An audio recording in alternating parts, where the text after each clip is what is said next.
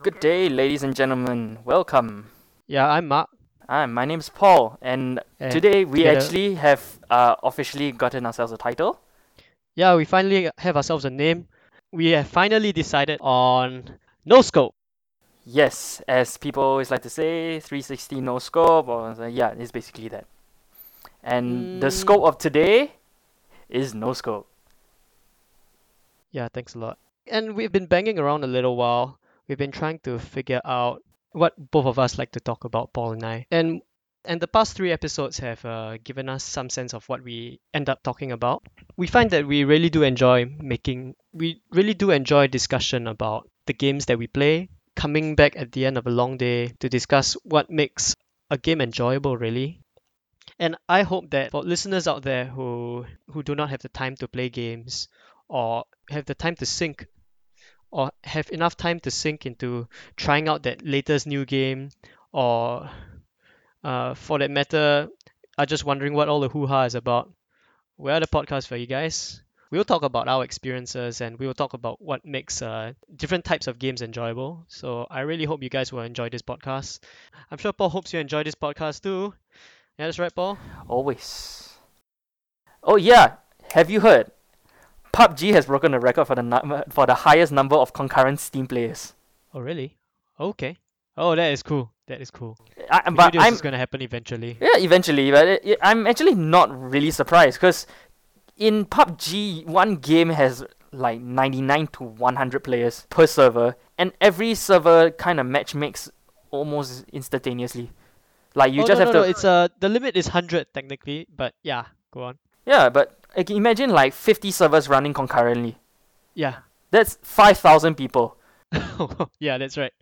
In a game of CS, there's probably in casual, there's 10v10 at any one point in time? Yeah, that's right.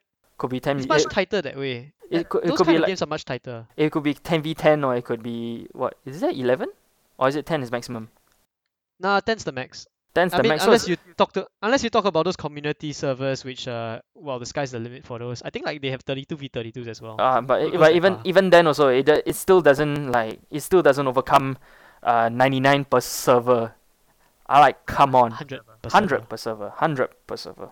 But even then, come on. I want to do a little bit of a follow up to what we mentioned last episode, where we talked about the possibility of PUBG being an esport. Well, firstly, like we mentioned last time, it's too chaotic.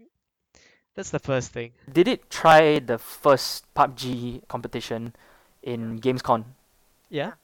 And the guy won due to hiding all the way. Yeah, that's right. And if that's the optimal strategy, that doesn't really feel like a...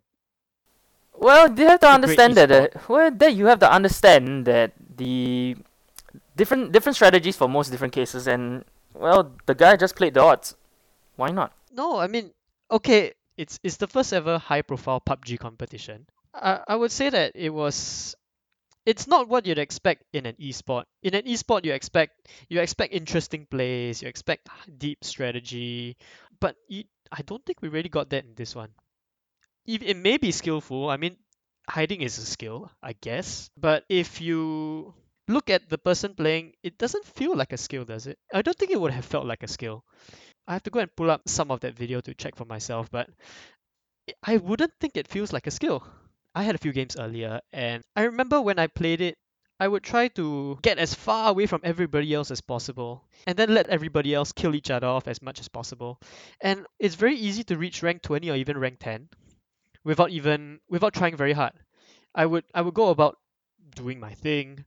I would barely see a person. Maybe I would hear a vehicle or a few gunshots here and there. And it is very feasible to just survive. You know, just survive. You know, you don't go about in open spaces. Make sure you're careful where you walk. Make sure you're careful where you tread. Find things to hide behind, and mostly you're alright. I even reached rank 4. It was scary the whole way, but... Well, you also have to understand that in a real-life battle royale, would you want to hide or would you want to... I would want to live. You would want to live. So at the same time, you would want to avoid as much people as humanly possible, no? Yeah, that's right. That's the whole point, you know? That's the whole point. Same thing for PUBG. It really mimics real-life battle royale, which is something I don't see games really do. Like, would you play PUBG if weapons were in pre-allocated areas? Like, it might not be in the same place, but it's within the same area. But isn't that what they do? It's randomly generated, right? The weapons are found in the same place, but they are, the number of weapons, the type of weapon, the type of gear, every type of accessory, everything is randomly generated across the entire map. Yeah. So you can't necessarily say that, oh, if I go to the military base, I'll definitely find the best gear here. Okay, you have a higher chance of finding the better gear as compared to going places like the school, places going like definitely. But PUBG kind of played it very nicely. That's what I feel. Okay. Even in an esport, the guy has to understand that you are playing to survive. You only have one life. There is no respawn. Nothing. So yeah, that's right. So 99 people. So who do you watch? For 99 people, it's more a case of whoever. If there's a gunfight, you just watch the gunfight. Watch the gunfight. You don't really have to watch anybody else. Like, if they want to do their own thing, let them do their own thing. Everybody somehow or another gets like good things. Okay. Or unless you see an airdrop and then you see whether somebody wants to go and pick it, or you see, oh, there is one person with an SKS with an 8x scope. He's on the hills. He's like, he's watching the airdrop, and oh, somebody actually goes down with a buggy, and then after that he hides behind the buggy, and then he nearly gets shot. Oh, and people start like raging and all the whatnot, and start going woo, and then but that is PUBG. That could be a possible outcome for esports for PUBG. But you want to address the issue of being too luck-based. That is real life for you. Ladies and gentlemen, that RNG-based game is what seems like real life. It's not perfect. No game is perfect. But it is as close as it gets. Like, for example, if suddenly 99 people from in real life suddenly got packed into a C-130 and just got thrown into a random island, do you think they'll know where anything is at all? That's not the point, Paul. So no, I'm just trying to explain why. If you think it's too luck based, then how would you go about doing it? Well, first thing is that obviously for a game having 100 players in a server, having people build up personalities, their own personalities could be an issue. When you see Hear me out here.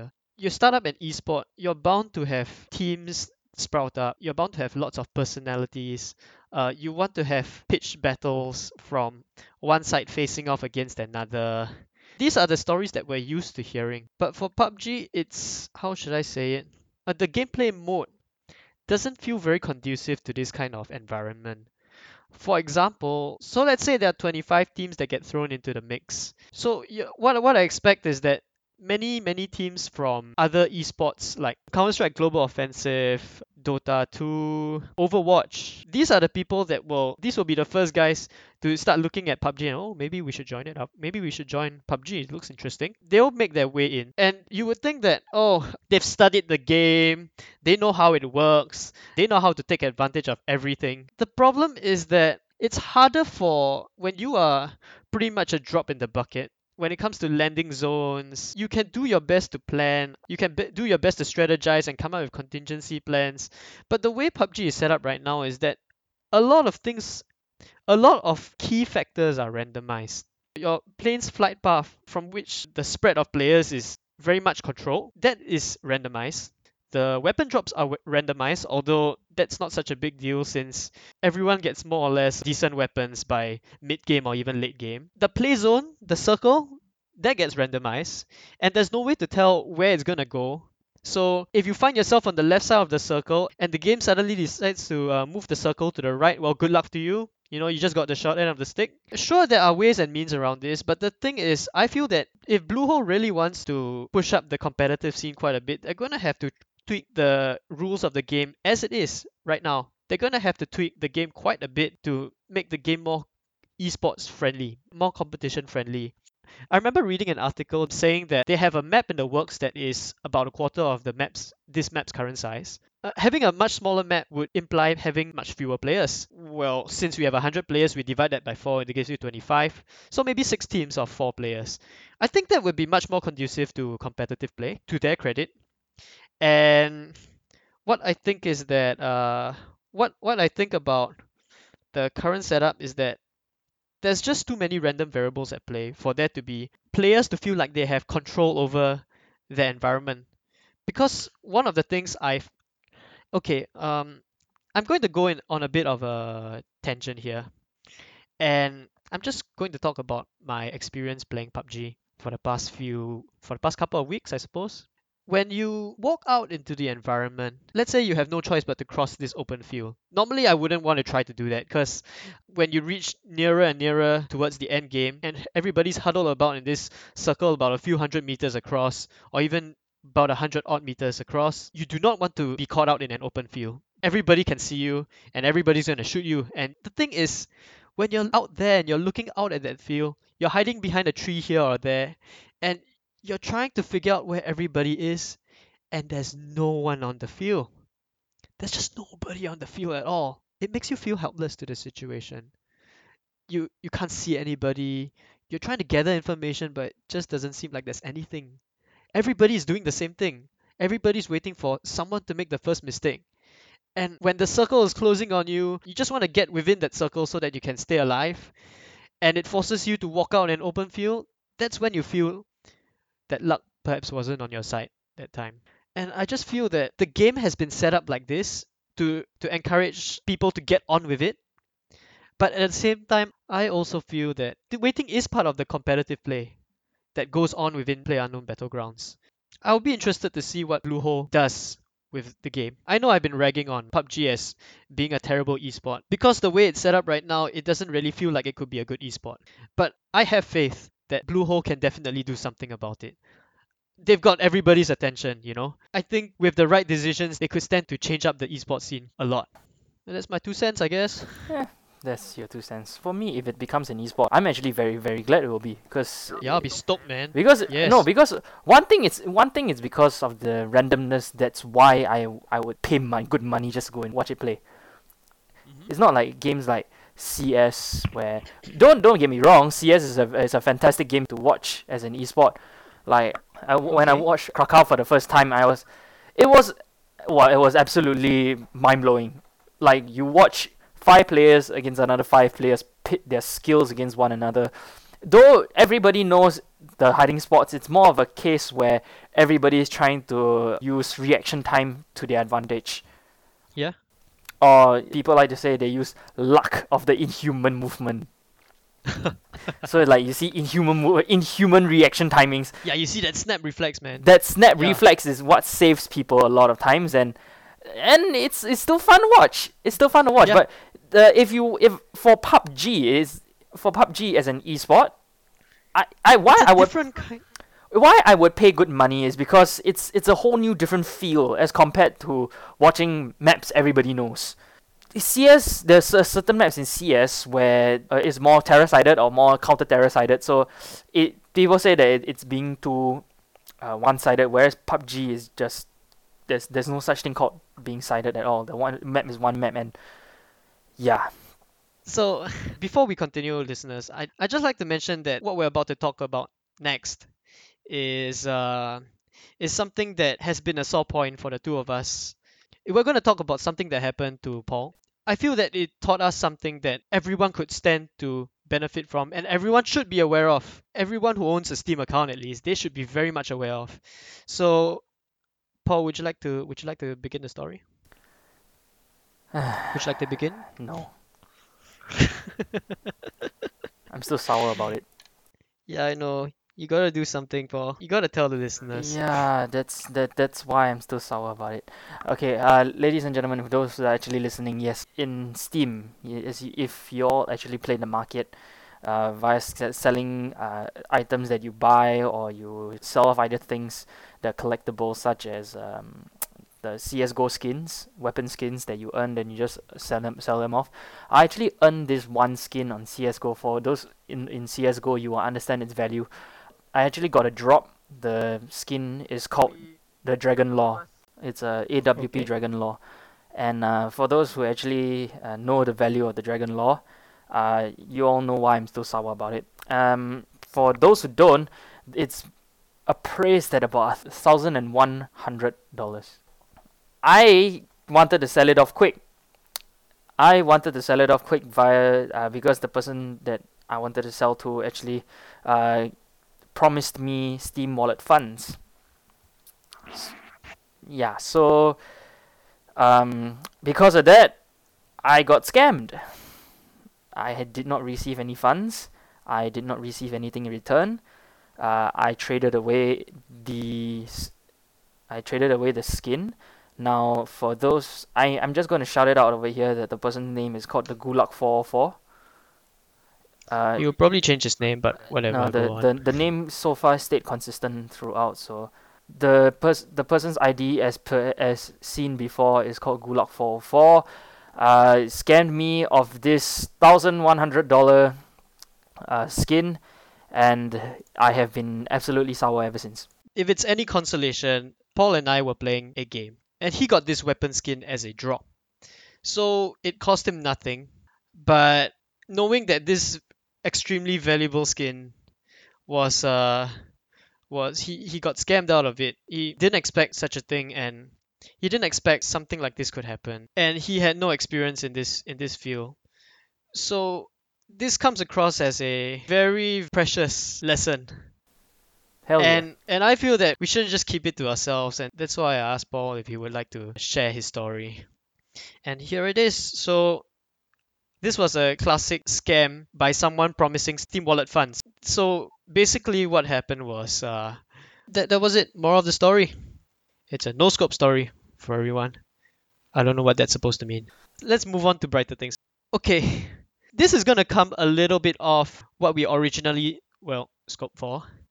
I want to talk about board games. And this is something that I think many people take for granted. The kind of things that you learn from playing board games. Because we've come from that sort of background where our parents would tell us, oh, games are a waste of time, you know. Games are the kind of thing that you play in your spare time when you have nothing else to do. I feel that games teach us a lot more than what we give them credit for. Games are the time when you meet other people and everyone puts themselves under a bunch of rules and bring out different parts of their personality. Like, give you an example, Monopoly. Okay. When you play Monopoly, you can split the game into a sort of early and mid game, mid/late game. The early game is everybody just jumping around and grabbing all the property they can find, right? Yeah. The fun part of the game really starts when you see people start trading with each other. You start seeing how people interact with each other. When I look at this kind of dynamic, it reminds me of things that would happen in real life. We should recognize that these kind of things are in place.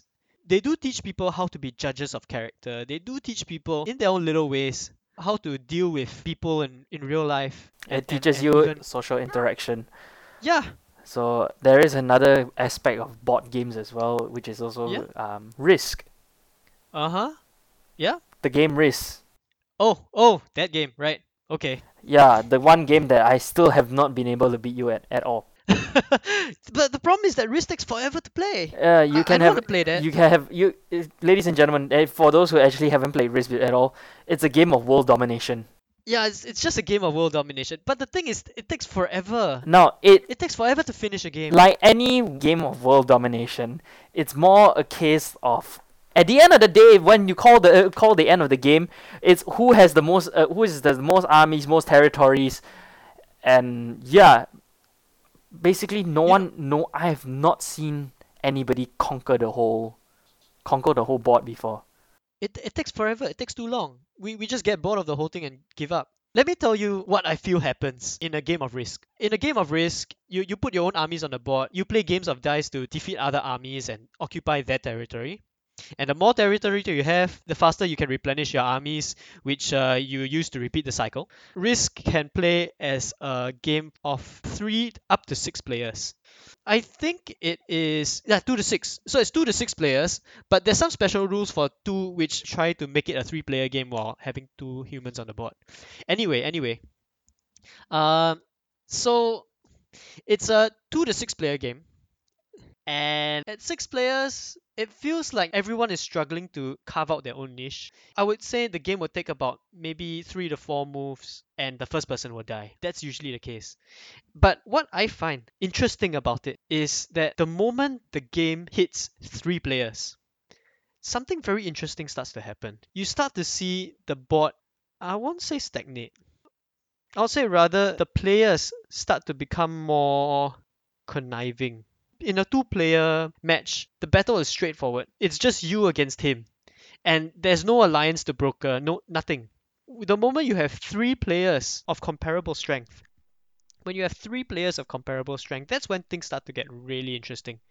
Because the moment the balance tips more towards one player, the two players will start to become very friendly with each other and start to beat down that one player back into place.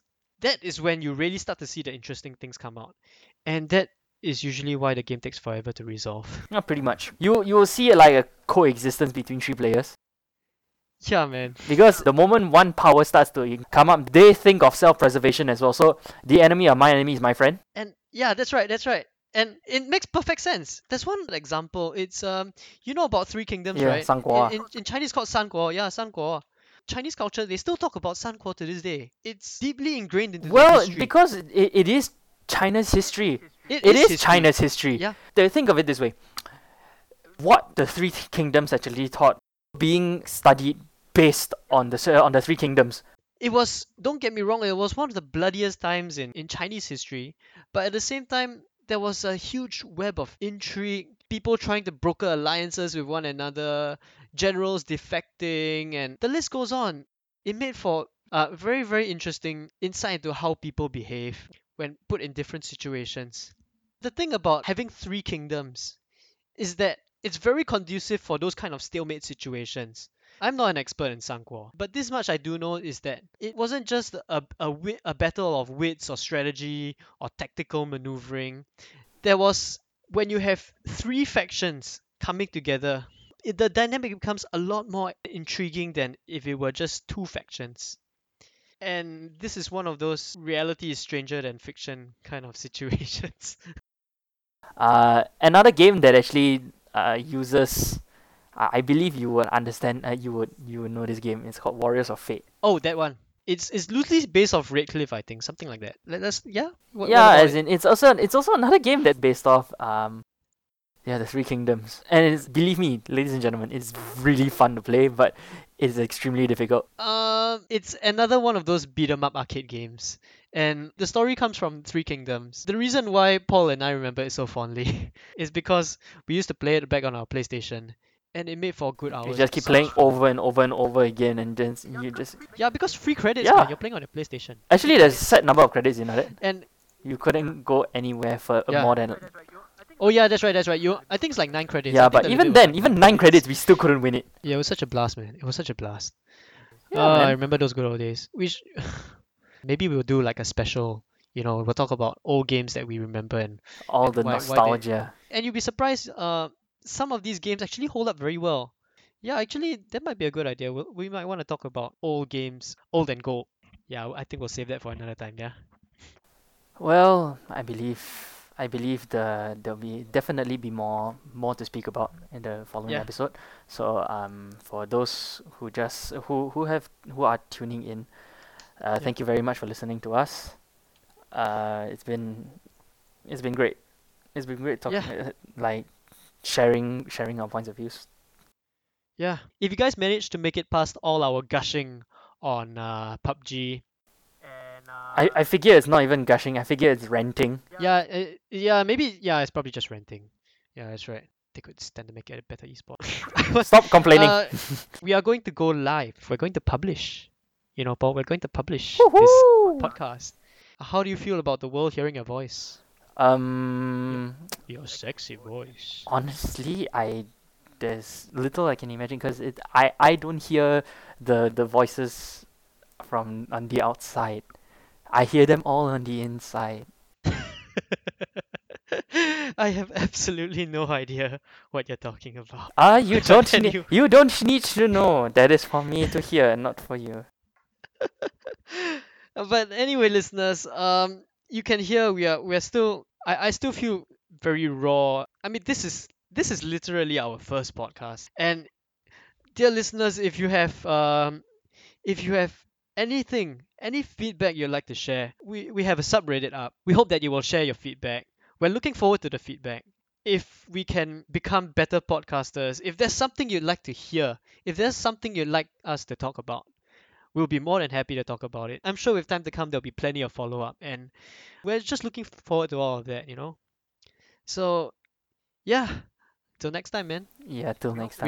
We hope to be listening. We hope to be hearing from you guys. So, till next time. Till next time. Adios.